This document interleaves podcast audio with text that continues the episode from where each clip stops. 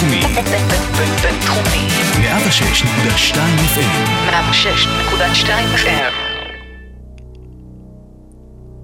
Ladies and gentlemen, welcome to OSIM NBA.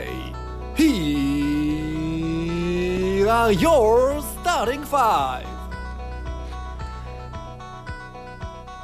מתי מתקיים מצעד האליפות הראשון של ממפיס גריזליז? האם פוסט-אפ יגרום לזה שישלחו אותך למחנה עבודה? מי יהיה הקלע הראשון בתולדות המקסיקו סיטי סומבררוז? לכמה קבוצות יהיה רובוט על הקווים? והאם יש שחקן שיכול לשנות שוב את ה-NBA?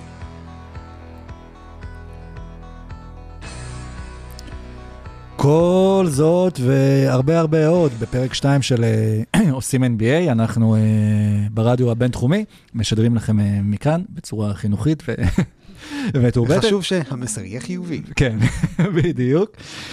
ובאמת עכשיו אנחנו בתוכנית הזו, אנחנו כבר בתוכנית השנייה, בפרק השני, ננסה לסכם שוב את, את העשור ש, שהולך להיות, לחזות את העתיד. אתם יודעים, קל יותר... Uh, לחזור אחורה ולהסתכל כשאנחנו עושים את התחזיות של תחילת עונה אם פגענו או לא. אנחנו פה בונים על זה שאף אחד ב-2030 לא ייגש לפרק הזה, ואלא אם כן אנחנו נצא צודקים, ואז כמובן נקפיץ ונראה טוויט, אם עדיין יהיה טוויטר, כל זאת ועוד בפרק של עכשיו. ואנחנו באמת נתחיל עם, עם החלק הראשון, עם הרבע הראשון, בנוגע לחלוקת האליפויות בעשור הקרוב. ולתארי ה-MVP של הליגה. קודם כל אפשר להציג את המשתתפים. אילן לוצקי! משה דוידוביץ'. וערן סורוקה. כן. אה, טוב, יש לנו היום הרבה קבוצות צעירות, שחקנים צעירים, כאלה שנכנסו לליגה בשנים האחרונות, כאלה שנמצאות בהם כבר, אה, נמצאים בהם כבר כמה שנים טובות. אתם מסתכלים קדימה, יש לנו את מילווקי, יש לנו את אה, אנטוני דייוויס, יש לנו את פילי, יש לנו את דאלאס, ניו אורלינס, ממפיס, אולי אטלנטה. איזו קבוצה דעתכם הולכת להיות הגולדן סטייט הבאה, או המיאמי הבאה, אם בכלל? גולדן סטייט. תישאר עדיין גולדן סטייט להמשך. Uh, כרגע, כמו שזה נראה מבחינת uh, הסגלים, אז uh, דיברנו על זה גם בפרק הראשון על, uh, על מיאמי היט, דווקא בדיוק על הסגל הצעיר ש, שהם בונים שם. מן הסתם הרבה תלוי כמה יצליחו לשמור אותם אחרי שכולם יסיימו את uh, חוזה ה rookies שלהם, ובאמת כמה הקבוצה תהיה קונטנדרית ו- ורלוונטית במהלך השנים. אבל נראה שמיאמי, שוב, גם כן לאורך השנים תמיד ידע uh, לשמור על הקבוצה שלה רלוונטית במהלך הליגה, והסגל הצעיר שהם בונים שם, עם uh, טיילר הירו, עם uh, דנקן רובינסון, עם קנריק נאן, עם ג'ימי באטלר, שיוכל עוד למשוך שם אפילו כמה עונות טובות, יכול להוביל אותם, גם בהתחשב בזה שנמצאים במזרח, רחוק מאוד במהלך העשור הקרוב.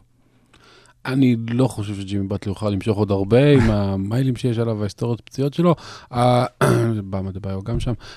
אני, אני לא חושב שזה מספיק, אני חושב שיש להם אחלה קבוצה שזה, אבל אם אני צריך להסתכל ולהמר על מי הקבוצה שתהיה טובה בעשור הקרוב, אני קודם כל צריך ללכת לשחקן שאני חושב שיהיה הכי טוב בעשור הקרוב, ולדעתי זה לוקה דונצ'יץ'. יש לו שם בארסנל איזה עשר, עשרה אולסטאר, שמונה חמישיות עונה ושלוש MVPs, ו, ומה שהוא עושה כבר השנה בגיל 20. 20 הוא חסר תקדים והיסטורי, ואם פורזינגיס יישאר בריא, ודוני נלסון ומרק קיובן יפזרו כסף וכישורים, כי זו סך הכל קבוצה טובה, וריק קרלל מאמן מצוין, בעיניי, אני בונה את העתיד על השחקן הכי טוב, והשחקן הכי טוב בעיניי שיהיה בליגה בשנים הקרובות זה לוקה דונצ'יץ'.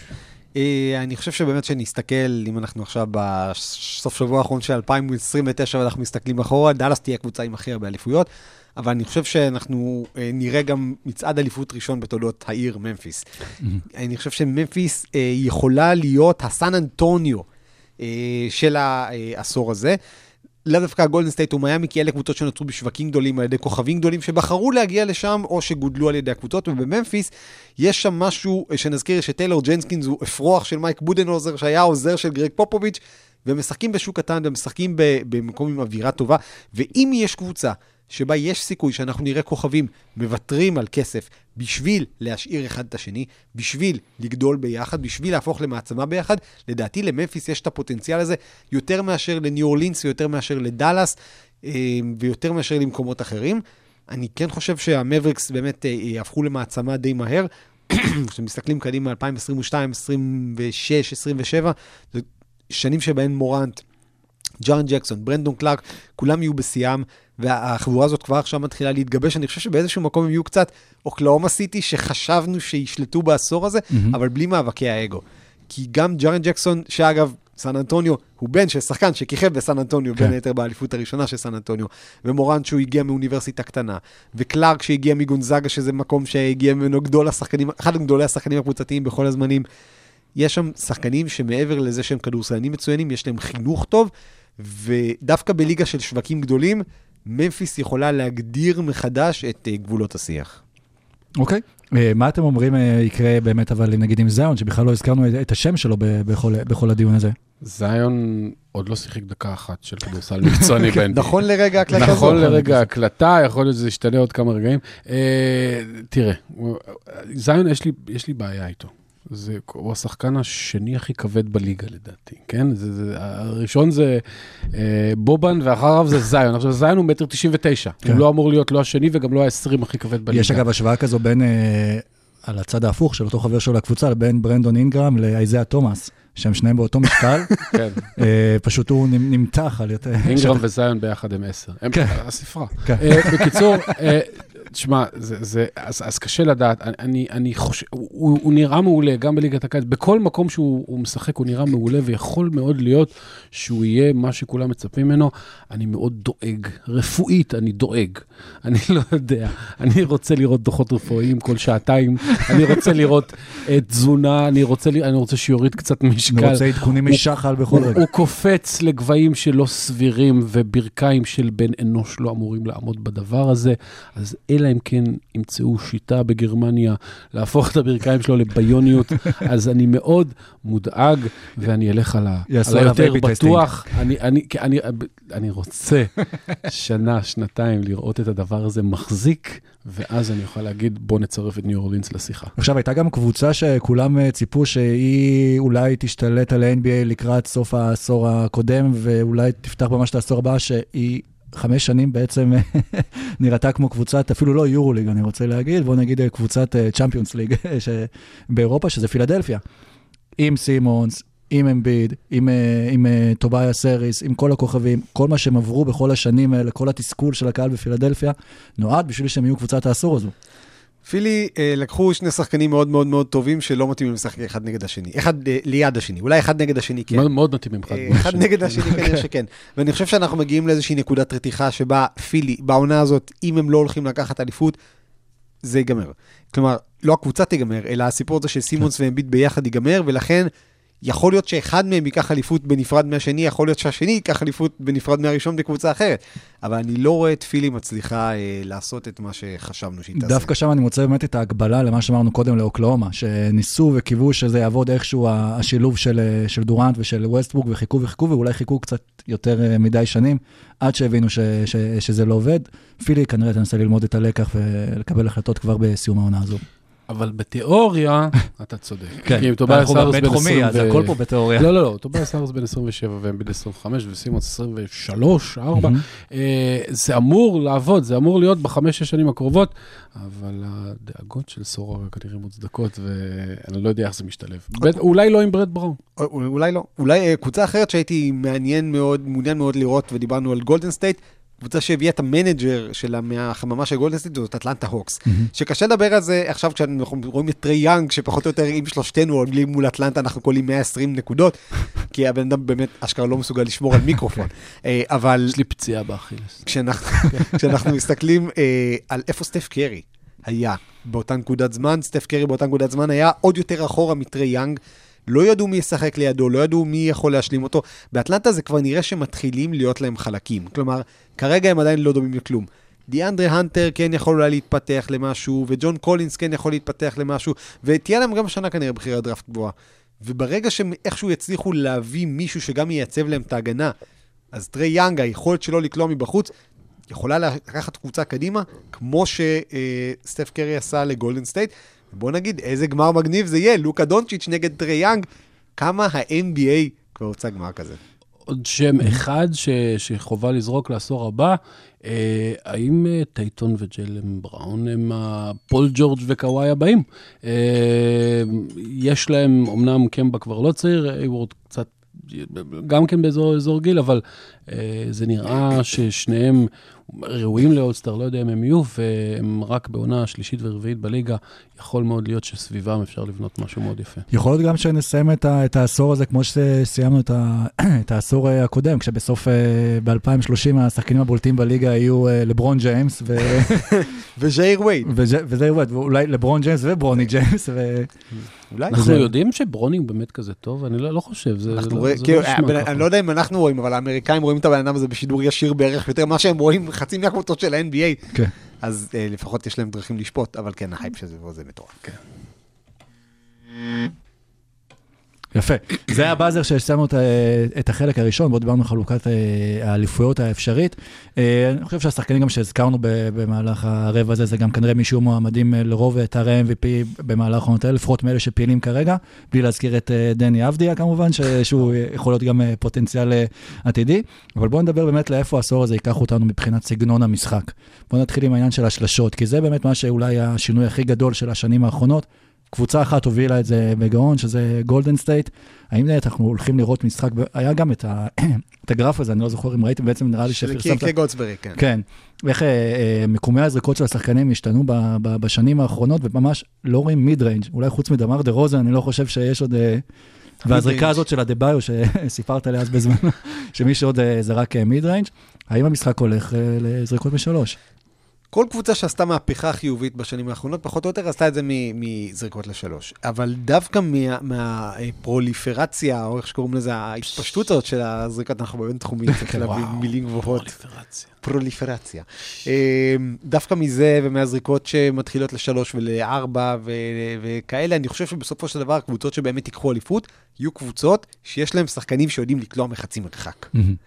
אה, כי כשההגנות, אה, לא יהיה קל אה, להגנות להתמודד עם שלשות, אבל בסופו של דבר, כמעט לכל קבוצה בליגה יהיו קלעי שלושות טובים. ואז פתאום הקליעה הזאת מחצי מרחק, ואני מדבר איתך ספציפית, איתכם ספציפית על שחקן כמו קוואי לנארד למשל, שאתה רואה שהוא אומן מיד ריינג'. אה, הבן אדם מגיע ו- ואין זריקה שהוא לא אוהב. מדבר על ברנדון אינגרם, מדבר על לוקה דונצ'יץ', שחקנים שמבחינתם המיד ריינג' הוא לא קללה. כי הליגה היום מתייחס- מתייחסת לזריקה הזאת כזריקה לא יעילה, ולכן היא נותנת אותה.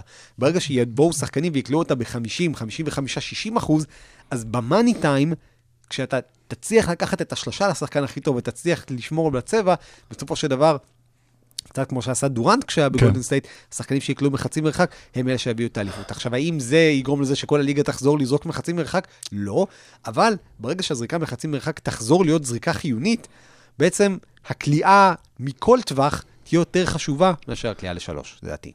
אני אני- חושב... אה, כן. כן, סליחה. אני רציתי להגיד שאני לא בטוח שתהיה רגרסיה לכיוון ה mid-range. הבעיה הגדולה של זריקות ה mid-range זה בעיה של מתמטיקה. וגם אה, 50 אחוז, שזה אגב אחוז מצוין לזריקות מ-4 מטר עם יד על הפנים, אחוז מעולה.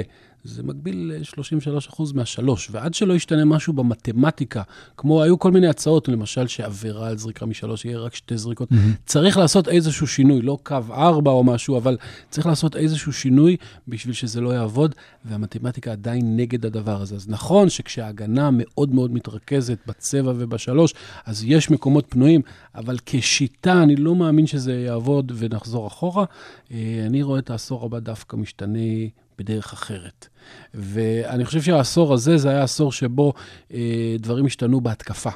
והשלשות, וה- וה- והמוריבול והמאניבול וכל הדברים האלה קרו, ואני חושב שהגנה זה אזור שעדיין לא פוצח עד הסוף, גם לא מבחינת סטטיסטיקות מקדמות Mhm. וגם לא מבחינת שיטות, התרכזו מאוד מאוד מאוד ב- ב- בשיטות התקפיות, ואני חושב שהקבוצות הבאות שיכולות לעשות מהפכה ב-NBA זה הקבוצות שימשו שיטות טובות יותר אה, להגנה. פילדלפיה זו דוגמה נהדרת של שחקנים אה, שבנויה כאילו בצורה הזויה ולא נכונה, וזה גם לא כל כך כך מצליח בינתיים, אבל יש שם איזושהי חשיבה על, על, על איזושהי הגנת ברזל שיכולה למנוע גם שלשות, גם מיד ריינג', גם מתחת לסל. משהו שם יכול להיות שהקבוצה הבאה תהיה פחות סקסית מהגולדן סטייט, אלא דווקא תתרכז יותר בהגנה מופלאה שעוד לא הצליחו לפצח. אני מאוד מסכים איתך בעניין ההגנות, אני דווקא חושב אפילו שזה יבוא ממקום אחר. אה, שוב, המשחק נהיה מאוד אה, גלובלי, ולאו דווקא רק מהצד של ה-NBA, אלא גם מהצד של היורוליג. הרבה שחקנים בארצות הברית וב-NBA נחשפים למשחק היורוליג, מצייצים, מגיבים על זה, ורואים סגנון משחק אה, שונה שהם לא התרגלו אליו אה, ב-NBA, וגם רואים את השחקנים האירופאים, או את השחקנים שמבלים באירופה, גם אם זה אמריקאים, שרק כך חזרו ל-NBA, שהם חוזרים שחקנים אחרים, שהם אה, שומרים יותר טוב, שהם הרבה יותר חכמים, איי-קיו כדורסל יותר גבוה. ואני חושב כשהקהל וגם השחקנים יתחילו במסות יותר גדולות להיחשף לכדורסל שיש באירופה, שקצת מזכיר את הכדורסל, בוא נגיד אפילו אה, מכללות, אה, רק עם שחקנים אה, יותר מבוגרים, יותר מסות, יותר מנוסים, הם אולי יימשכו לזה, כי שוב, זה כמו שתמיד שהדשא של השכן ירוק יותר, אז יתחשק להם פתאום עשור של הגנה, נחזור לעשור של התקפה, היה שלשות, יעברו למיד ריינג' וחזרה וישחקו, אבל אני חושב שכן, באיזשהו שלב המשחק הפתוח עם הכמעט אין הגנות של ה-NBA, אה, שכבר מנסים למצוא שינויים גם במהלך העונה הסדירה, כי מבינים שאולי קצת פחות מעניין את האנשים, יהפוך להיות קצת כדורסל אה, יותר חכם. ריק פיטינו יכול להיות שהוביל את המהפכה הזו, עצם העובדה שהוא עבר אה, לאירופה, וכבר התחיל אה, לדבר על כל ההבדלים, זה משהו שנשמע בליגה, ונראה לי שדווקא דרך אירופה יבוא אה, השינוי. כמובן, יכול להיות שגם יהיה לנו NBA אירופה עד אז. יכול להיות, אה, זה לדעתי נגיע ברבע הבא. אותי מעניין, האם... אנחנו, לא מזמן דיברו על שקיל אוניל, על המהפכה, והוא אמר, שקיל אוניל עדיין משחק ב-NBA, רק קוראים לו יאניס אנטטוקומפו. ואותי מעניין מה יקרה אם יבוא, עכשיו, יצמח איזה שקיל אוניל, בן אדם שהוא אה, אה, 7, 1, 2 ו-15 מטר, אה, 120, 130 קילו, מאוד מסיבי, שגם יודע לקלוע מבחוץ וגם יודע לקלוע מהעונשין, והוא גם עמיד.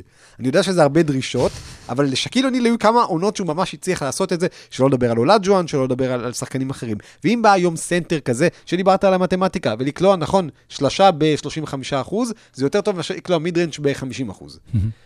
ואם בא לך עכשיו סנטר, שכשאתה מכניס לו את הכדור, אתה יודע שאי אפשר לעצור אותו, והוא קולע לך ב-70-75 אגב, זיון, אלה האחוזים שלו בצבע, ויכול להיות שזה שחקן שאולי קצת ישנה את ה-NBA, ויכול להיות שזה שחקן שפתאום יחזיר את ה post-up לאופנה ואת שחקני הפנים לאופנה, דווקא מזה שבן אדם דעתי שיחק שלוש בקולג' או משהו כזה. היום אתה במצב שב-NBA אתה משחק יותר פנימה מאשר בקולג', שזה הזוי.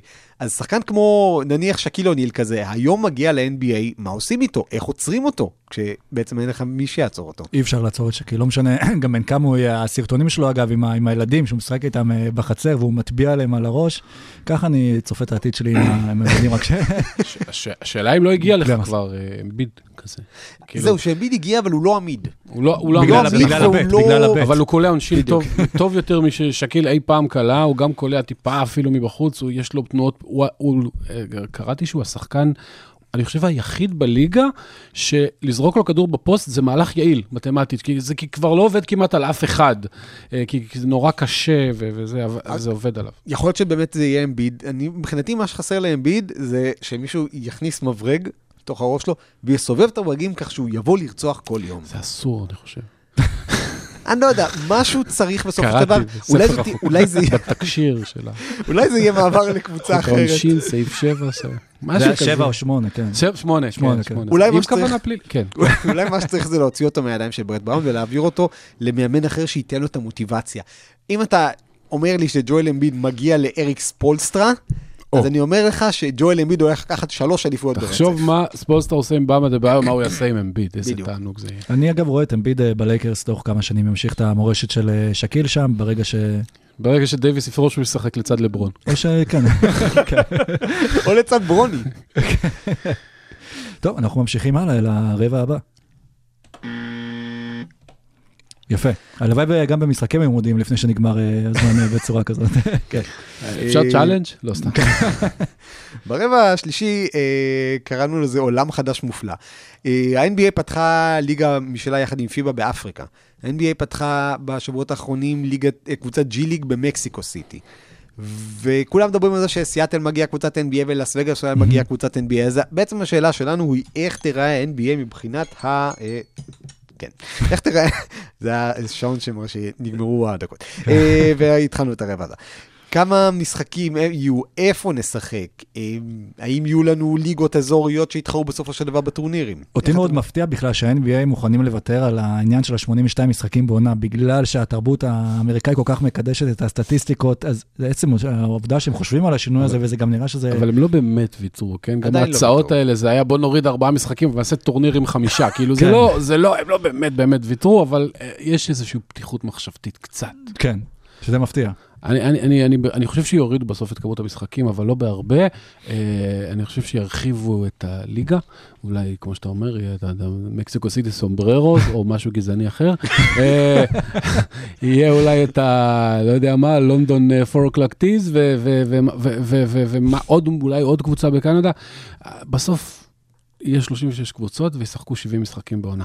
איזה, זה עובד, שימו לב, של- בית וחוץ, כל קבוצה וכאלה. כן. ו- ו- וזה תהיה איזושהי פשרה של בוא נגדיל את הליגה ונעשה קבוצה בסין וקבוצה בזה, ולא ניתן לדרם מורי להתקרב אליה, ו- ו- ו- ונרחיב שווקים, נוריד קצת משחקים, ואיפשהו הפשרה הזאת תגיע באמצע. אני, אותי מאוד מעניין לדעת מה יקרה באירופה, וכמה אירופה באמת תתחבר אה, ל-NBA, כי אנחנו כבר שנים שומעים על הרצון לפתוח NBA אירופה ועל קבוצות שמתחילות אה, לוותר על, על הרעיון של לשחק בליגות המקומיות. זה משהו שאני, אגב, בעבר הייתי מאוד נגד, וכשהתחלתי ככה... להשתעשע, או כשהתבגרתי יותר, אז התחלתי יותר אה, לקבל פתיחות גם כן לרעיונות אחרים, ואז גם יהיה מעניין לראות אם אפשר אולי לשלב באמת קבוצות באירופה בתוך ה-NBA, כי בסוף, בתכלס, אה, שוב, אנחנו רואים שהטכנולוגיה משתפרת וגם הטיסות, כמו ששינו הרבה חוקים מאז שיותר קל להגיע מהמערב למזרח ב-NBA, האם אה, באמת קבוצה אירופאית תוכל להיות חלק מה-NBA? כי אין כזה הבדל בין לטוס ממדריד או מברצלונה למשחק, בוא נגיד, באזור החוף המזרחי, אוקיי? להגדיר אותם בתור קבוצות מהחוף המזרחי, לבין אה, אה, טיסה מה-West Coast ל-East Coast. זה נכון, אבל עדיין כשאתה מסתכל על זה בסופו של דבר על קילומטראז', קבוצה שתוקם במדריד, או בלונדון, או בטוקיו, או בשנגחאי, עדיין תצטרך לטוס הרבה, הרבה, הרבה, הרבה, הרבה יותר, מאשר כל קבוצה אחרת שנמצאת על אדמת ארצות הברית. אני לא, אני לא לזה בטוח, היום הלו"ז ב-NBA מתחשב בכל מיני מופעי דיסני און אייס ואני לא יודע מה. קבוצה תהיה בשנגחאי, אז היא תיסע לשלושה שבועות ותעשה 12 משחקים ואז תחזור הביתה. זה, אפשר לסדר את זה, זה לא איזה משהו בלתי הגיוני ובלתי פתיר. אבל דבר אחד שהוא כן בלתי הגיוני ובלתי פתיר, זה הגוף האנושי, אה, ועניין של אזורי זמן. כי עדיין בסופו של דבר, אם אתה מסתכל על זה, ההפרש בין אה, לונדון לבין ניו יורק זה חמש שעות. ושחקנים שישחקו בלונדון, מן הסתם אזורי הזמן שלהם יצטרכו לחיות רוב הזמן, רוב העונה, במקומות שהם לא אזורי הזמן שלהם. כן, אבל גם היום ב-NBA יש משחק אה, 12 בצהריים ויש משחק ב-9 בערב, כן. ואתה יודע, אפשר כן. לעשות את זה בהדרגה כזה, אתה יודע, אתה משחק בלונדון בערב, ואז אתה משחק בצהריים בניו יורק, ואז אחרי צהריים, כאילו, יכול להיות, שוב, יש. פתרונות לדברים האלה, זה אנשים עם אקסלים יכולים. לפתור את זה. כן, אה, אגב, אתה כבר יכול כל- לקחת כל מיני כדורים. אה, מבחינתי, הנקודה הכי מעניינת, כרגע הסילבר מעניין, קשר לכלום. לא, יש מלטונין לדעתי, כל מיני דברים כאלה שמסדרים את השעון הביולוגי, לא משנה. אה, מבחינתי הנקודה המעניינת שתגיע, וזה גם מתחבר לירידה ברייטינג, שאפשר גם לייחס אותה להרבה דברים אחרים, אה, זה 2025. ו-2025 נגמר החוזה הנוכחי של ערוצי הטלוויזיה. אנחנו לא מדברים על ב-NBA. הפורמט ה... לא מדברים. על הפורמט הזה. אה, למרות שאולי. אה, 2025 נגמר החוזה תשע השנתי המטורף של ערוצי הטלוויזיה הנוכחים של NBA, ואני מאמין שבסופו של דבר, כשנגיע לשם, ההכנסות של גופי הטלוויזיה מה-NBA לא יהיו כמו ההכנסות שהם רצו, ויהיה הזמן לאיזו התפכחות של כולם. עכשיו, לא נראה איזה שביתה, אבל אני כן חושב, יש את השיר של בריאן אדמס על ה-Summer of 69, אני חושב שב-2025 נעבור ללוח משחקים של 20, אה, 69 משחקים לקבוצה, אה, כשיוסיפו קבוצה במקסיקו סיטי, אותו אזור זמן, לא רחוק מאוד מדאלאס סן אנטוניו, יוסיפו קבוצה בסיאטל, מהמם. זה הגיע הזמן לגמרי, ויוסיפו שני טורנירים. טורניר אמצע העונה יהיה הדייוויד סטרן cup, שיעשו כל שנה, ייקחו פחות או יותר את uh, אזור חג המולד, יעשו בו טורניר שהמנצחות בו בסופו של דבר יזכו באיזשהו תגמול. אני כבר מזמן בעד לתת לקבוצות לבחור אחד מתוך ארבעה תגמולים, זה יכול להיות סוג של unboxing אחרי שזכית, האוהדים יתווכחו, האוהדים אפילו יכולים להשתתף בקבלת ההחלטות, מה עדיף, בחירת top 4 בדראפט, מקום top 4 בפלייאוף, או לקבל עכשיו אה, בונוס של 10 מיליון דולר ולחלק אותו בין השחקנים. לך תסמוך על הקהל של הניקס, שיקבל את ה... הקהל של הניקס יחליט בכל מקרה לפטר את ג'יימס דולן, אה, שעדיין יהיה גם ב-2095. אה, והדבר הזה זה משהו אחד. הדבר השני יהיה טורניר סוף עונה. ל-NBA כבר יהיו לדעתי ליגות, לא רק באפריקה, תהיה להם איזושהי אה, סינכרוניזציה עם היורוליג. תהיה להם ליגה אולי באמריקה הלטינית, תהיה להם ליגה באסיה. עם קבוצות משלהם, שבהן באמת יאפשרו לפתח שחקנים בכל העולם, לנקז את הכישרונות הכי טובים ב-NBA, ובסוף העונה, אחרי האליפות, אחרי סדרת הגמר של ה-NBA, שיכול להיות אגב שתסתיים יותר מוקדם, מכיוון שיקצרו קצת את הלו"ז, יהיה טורניר כמו גביע העולם לקבוצות שיש בכדורגל, כן. יהיה גם טורניר כזה בכדורסל. ואז בעצם נוכל לראות את אלופת ה-NBA של אפריקה, אלופת ה-NBA של אמריקה הלטינית, אלופת ה-NBA של אסיה, משחקות באיזשהו שהוא גביע, גביע סטנקוביץ' אפשר כן. לקרוא לו, על שם האיש שהגה את הרעיון של היה הדריפים. כזה פעם את ה... כן, את יש, אה, אולי אפילו עדיין משחקים, לא, משחקים אותו לדעתי עדיין, לפ- לפני האולימפיאדה. אולי יעשו גביע אה, ראש פיבה מושחת אחר שלא נתנו לו שום כן. דבר אחר, או משהו או לו, קוראץ', או נחזיר את קוראץ'. נחזיר את קוראץ'. אני, שוב, אנחנו מחברים את אה, הרבה העניין של העשור הקרוב אה, למה שקורה באירופה, ועוד תהליך שהתחיל בשנה האחרונה, בוא נגיד שהוא יותר התחזק, זה דווקא נהירה של שחקנים מארצות הברית חזרה לאירופה. הרבה שחקנים שהעדיפו, שרוצים לקבל יותר דקות, יותר לשחק, אה, שלווין מק, נגיד, זה עכשיו דוגמה נהדרת, שהוא בכלל מצא את עצמו בסוף דרך מילאנו בהפועל ירושלים, אמר אסטודמר אה, כבר קודם, מירוטיץ' מן הסתם, ולאט לאט שחקנים, גם מבוגרים וגם הצעירים יותר, שרוצים לצבור יותר ניסיון בשביל לשחק עם שחקנים קצת יותר פיזיים ויותר בוגרים, מתחילים לאט לאט לוותר על הקולג'ים, ולא כמו הניסיון שאז היה לטיילר במכבי חיפה, אבל, אבל אה, מתחילים כן להגיע לאירופה אה, בשביל לצבור את הניסיון הזה, וגם ולא הם, את אה, ההשכלה. הם גם לא מרוויחים הרבה פחות פר משחק. כן. כן, לא, אני, אני, אני לא יודע אם תהיה נהירה החוצה, עדיין ה-NBA זה, זה המקום שכולם רוצים להיות בו. אגב, גם דורנט אמר שהוא היה אה, שמח לפרוש בברצלונה, בברצלונה. ואני מניח אני- שאם הוא באמת יעשה את זה, זה בכלל יפתח צוהר לעוד מלא שחקנים. כן, אבל. אבל שוב, אני חושב שבגלל שגם לפי התיאוריות של סורוקה וגם לפי שלי, איזושהי הרחבה של הליגה תהיה, וכשיש הרחבה זה אומר עוד 15 שחקני סגל לכל קבוצה, ועוד 15 הכי טובים באירופה ש, שנוהרים, אז, אז אני לא בטוח כל כך לגבי זה, אבל uh, עוד לא התאוששתי מזה שהצלחת לשלב את בריין אדמס בפודקאסט. אתה אמרת עכשיו הרחבה, וכל מה שעבר לי בראש זה קטן. כמה קבוצות אתה רואה בליגה, לוצקי? בליגה? 2020 50. אה, סתם. לא, באמת, אה, מה שאמרתם, אה, זה נשמע נכון, הכיוון של ה-36 קבוצות, שני משחקים בעונה מול כל... סליחה, כמה זה בעצם? צריך הוא הלך 37 על קבוצות. 36 ואני על 32. כן, כן, כן, זה צריך 35 שלוש- כפול 2 זה 70. וזה לזכור אחד בראש. ו- אגב, כן. ב-32, זה למה לא אמרתי. Summer of 69? כי ב-32 עוד פעם? קבוצות, אה, כן, כל קבוצה משחקת נגד כל קבוצה. פעמיים, ואז אתה מוסיף עוד שבעה משחקים נגד הקבוצות מה-division שלך, אתה תעשה ארבע division, ארבעה division ים של, אה, של, של שמונה קבוצות, ואז יהיה לך בכל זאת קצת יותר תחרותיות נגד הקבוצות ב-division שלך. זה הופך להיות כמו הטורניר, אה, נבחרות של פיבה. משהו כזה. כולם משחקים, ואז בסוף מחליטים מי עולה. ואז בסוף מישהי. מודחת מהיורוליג ומגיעה ליורו-קאפ, מודחת מהיורו-קאפ וחוזרת ומשחקת ליורוליג. בגביע אפריקה. ומשחקת בגביע קוראץ'.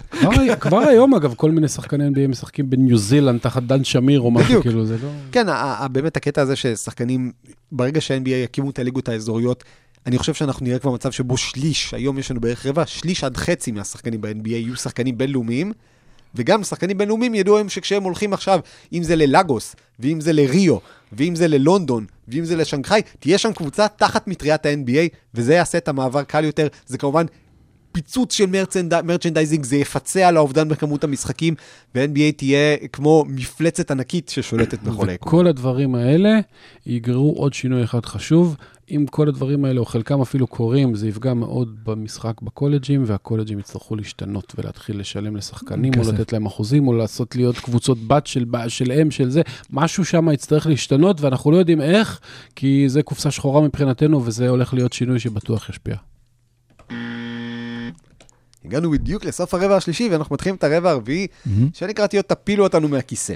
ואנחנו אה, רואים באמת כמה הטכנולוגיה מצליחה להשפיע על NBA, היום אתה יכול לראות, לא יודע אם אתם מכירים את הלוק הזה, שרואים נניח את קוואי מכדרר, ואז כל פעם, בכל נקודה שהוא על המגרש, יש עיגול צהוב או אדום או ירוק. מסביבו. כן, זה לאט לאט הופך להיות אה, NBA 2K. NBA, המשחק. כן, משחקים הופכים לגמרי ל-NBA 2K, יש לך היום, אה, בגלל הסיפור של הרייטינג, אז היום אתה יכול להצטרף לרבע האחרון של משחק ולקנות רבע האחרון של משחק בדולר, במקום לעשות מנוי ב-180 דולר לשנה אגב. ה-feature הכי מגניב שנתקלתי בו, שהוא היה בטא ב-League Pass, ואני לא יודע למה הוא נעלם, זה שהיה לך אופציה להלביש אה, skin של אה, NBA Jam על השחקנים שם. באמת, זה היה איזשהו לילה אחד שראיתי את זה, ושהם קופצים ואתה רואה את האש, כן, זה מטורף. מטורף. מקווה שזה יחזור. אה, איך הטכנולוגיה, לאן הטכנולוגיה תיקח אותנו בעשור הקרוב? קודם כל, מן הסתם, מבחינת הנתונים הסטטיסטיים, מבחינת החוויה של ה- חוויית הצפייה שלי בתור צופה, בין הסתם זה חלק אה, די אה, משמעותי במשחק עכשיו. הזכרנו קודם את דריל מורי וכמה אנשים אה, מתייחסים לזה, בטח כשגם נכנס כל הכסף של הפנטזי, לא מדבר על הפנטזי רגיל, אלא על הדיילי, כאילו, השאלה מה פנטזי רגיל, אבל על הדיילי פנטזי, וכשאנשים צריכים את הנתונים האלה בזמן אמת ולהמר בזמן אמת, אז אני חושב שזה יהיה השיפור המשמעותי בתור חוויית הצפייה, להפוך את זה לאט לאט יותר ל-NBA 2K מבחינת השליטה.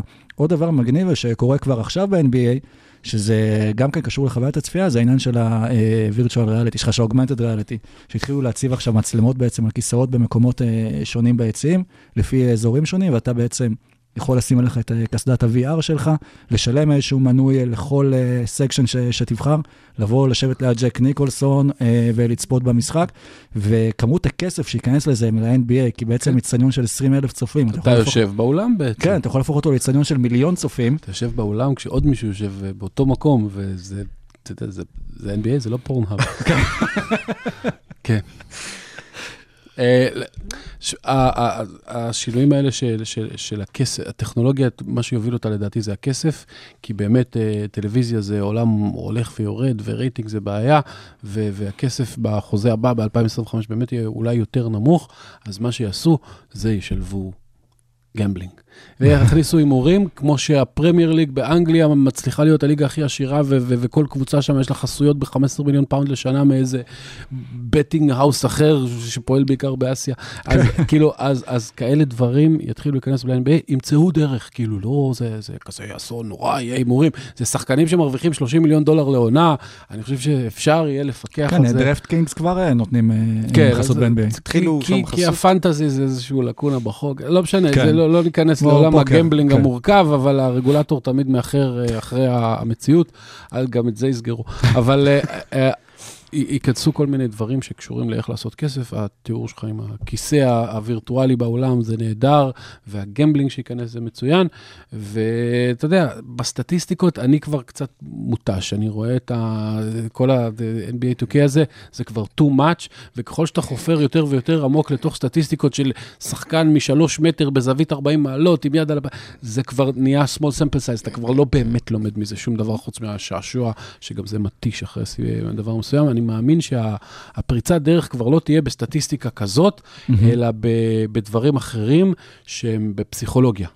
וזה התחום שלדעתי אה, לחלוטין, כימיה וזה, ומה, אתה יודע, כמו שאיזיה תומאס אמר פעם, שהדבר הכי חשוב בכדורסל זה לא הכדורסל עצמו, אלא משהו בכימיה של הקבוצה, ואת זה עדיין לא יודעים לפרק. אז יש קבוצות שמעסיקות פסיכולוגים, בתור מאמנים סקאוטרים, מנטליים. מאמנים מנטליים, אבל, אבל אנחנו שם שנות אור מאחורי הסטטיסטיקות המתקדמות, שזה כבר לכולם יש, שם יכולה להיות פריצת הדרך, ושם מתברר לך ששחקן כמו, אני לא, לא יודע מה, זרוק שם, הוא, אה, אה, איך, איך קראו לזה באליפויות של אה, מיאמי וסן אנטוניו? שיין באטייה. שיין באטייה, בדיוק. ש- למה שיין באטייה כל כך חשוב לקבוצות יותר מאשר שחקנים הרבה יותר טובים ממנו?